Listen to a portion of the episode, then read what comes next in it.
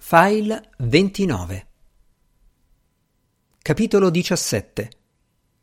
L'inspiegabile apparizione di venticinque Guinee. Gennaio milleottocentootto. Il miglior droghiere di Londra è Brandis in Saint James Street. E non sono soltanto io ad avere questa opinione. Il nonno di Sir Walter Pole, Sir William Pole, rifiutava di comprare altrove caffè, cioccolata o tè, dichiarando che a paragone della miscela sopraffina turca di Brandis, tutti gli altri caffè avevano un sapore farinoso.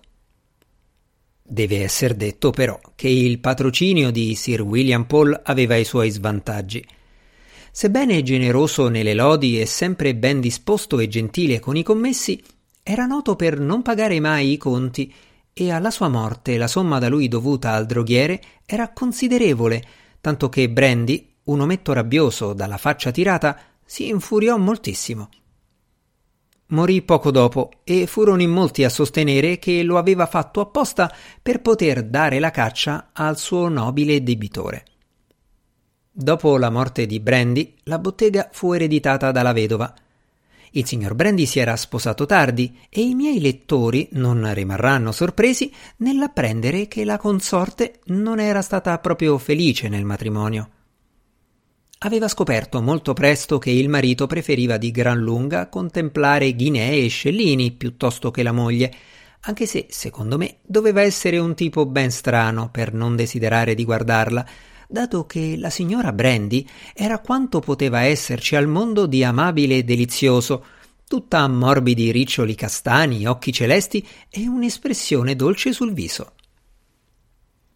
A parer mio, un vecchio come lui, senza altre doti a parte il denaro, avrebbe dovuto avere cara una moglie giovane e graziosa e fare di tutto per compiacerla, ma non lo aveva fatto. E le aveva perfino negato una casa propria dove vivere, cosa che avrebbe potuto permettersi facilmente. Tanto era stato restio a separarsi dai quattrini che aveva deciso di abitare nella stanzetta sopra la bottega in Saint James Street, e per i dodici anni della sua vita coniugale quella stanza era servita a Madame Brandy da salotto, camera da letto, sala da pranzo e cucina. Ma il marito non era deceduto da tre settimane che lei aveva già comprato una casa a Islington, vicino all'Angel, e assunto tre domestiche, Saki, Daphne e Delfina. Aveva anche assunto due uomini per servire i clienti nella bottega. John Upchurch, affidabile, gran lavoratore e capace, Toby Smith, un tipo apprensivo dai capelli rossi, il cui comportamento spesso rendeva perplessa la signora Brandy. In certi momenti era taciturno e abbattuto, in altri allegro e pronto alle confidenze. A causa di alcune discrepanze nella contabilità, quali possono darsi in qualsiasi impresa commerciale, e del fatto che Toby sembrava terribilmente turbato e a disagio ogni volta che gli faceva domande a quel proposito, la signora Brandy cominciò a temere che potesse essersi intascato la differenza. Una sera di gennaio il suo dilemma prese una strana piega. Era seduta nel salottino sopra il negozio quando udì bussare alla porta e Toby Smith entrò, strascicando i piedi, gli occhi bassi. «Che succede, Toby?» «Se non vi dispiace, signora», cominciò Toby lanciando occhiate di qua e di là, «i conti non tornano. John e io li abbiamo fatti e rifatti, contati e ricontati una decina di volte e anche più, ma non riusciamo a capirci nulla». Madama Brandy espresse scontento, sospirò e chiese di quale somma si trattasse. «Venticinque Guinee, signora». «Venticinque Guinee!» gridò inorridita la signora Brandy. «Venticinque Guinee! Ma com'è possibile che abbiamo perso tanto?» «Oh, spero che vi sbagliate, Toby. Venticinque Guinee! Non pensavo nemmeno che avessimo tanto denaro nel negozio». «Oh, Toby!» esclamò mentre un altro pensiero le attraversava la mente. «Siamo stati derubati!» «No, signora. Vi chiedo scusa, signora, ma vi sbagliate.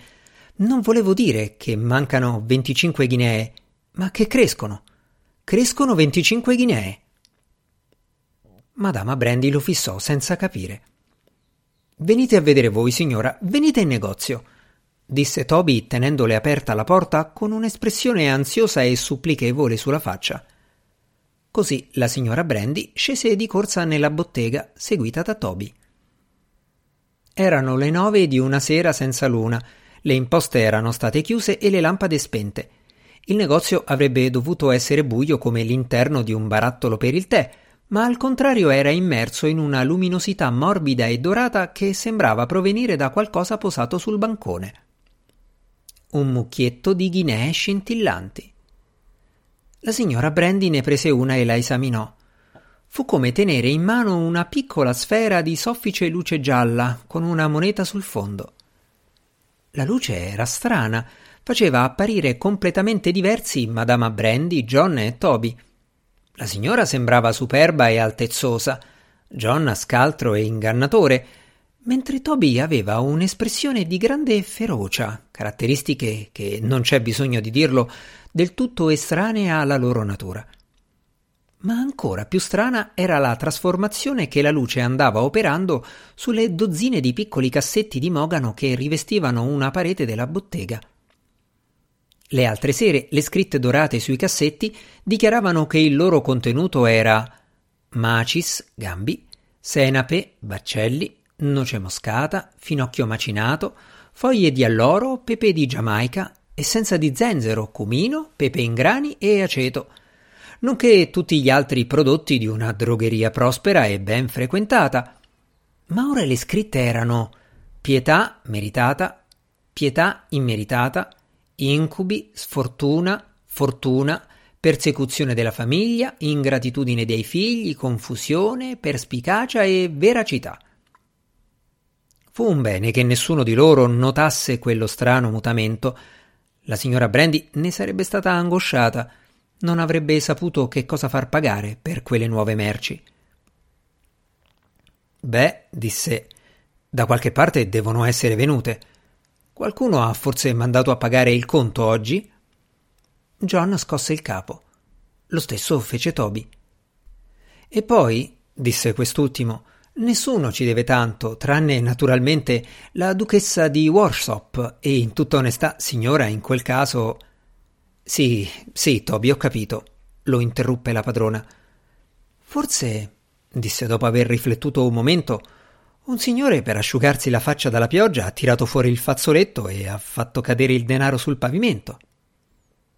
«Ma non lo abbiamo trovato sul pavimento», ribatté John. «Era qui nel cassetto, con tutto il resto». «Beh, non so che dire.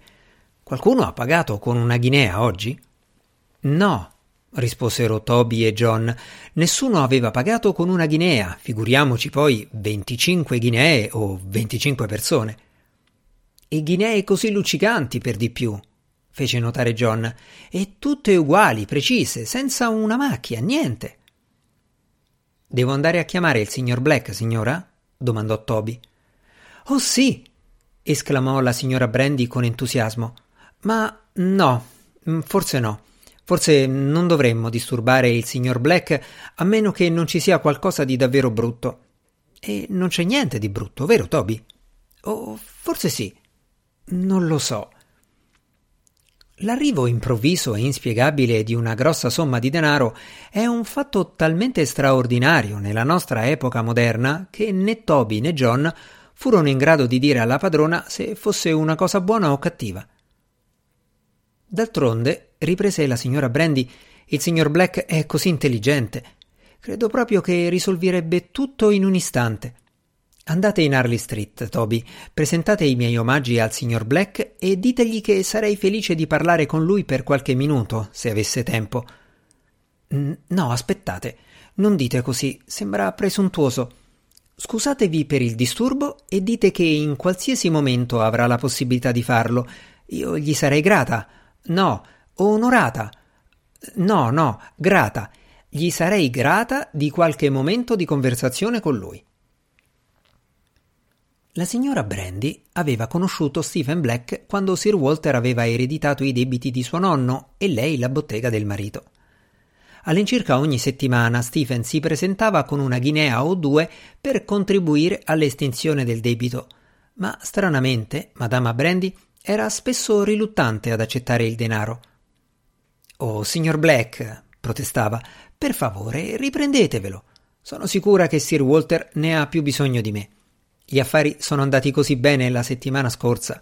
Abbiamo ricevuto un cacao speciale e i clienti sono stati tanto gentili da dire che di così buono non se ne trova in tutta Londra. Infinitamente superiore agli altri, sia come sapore sia come grana.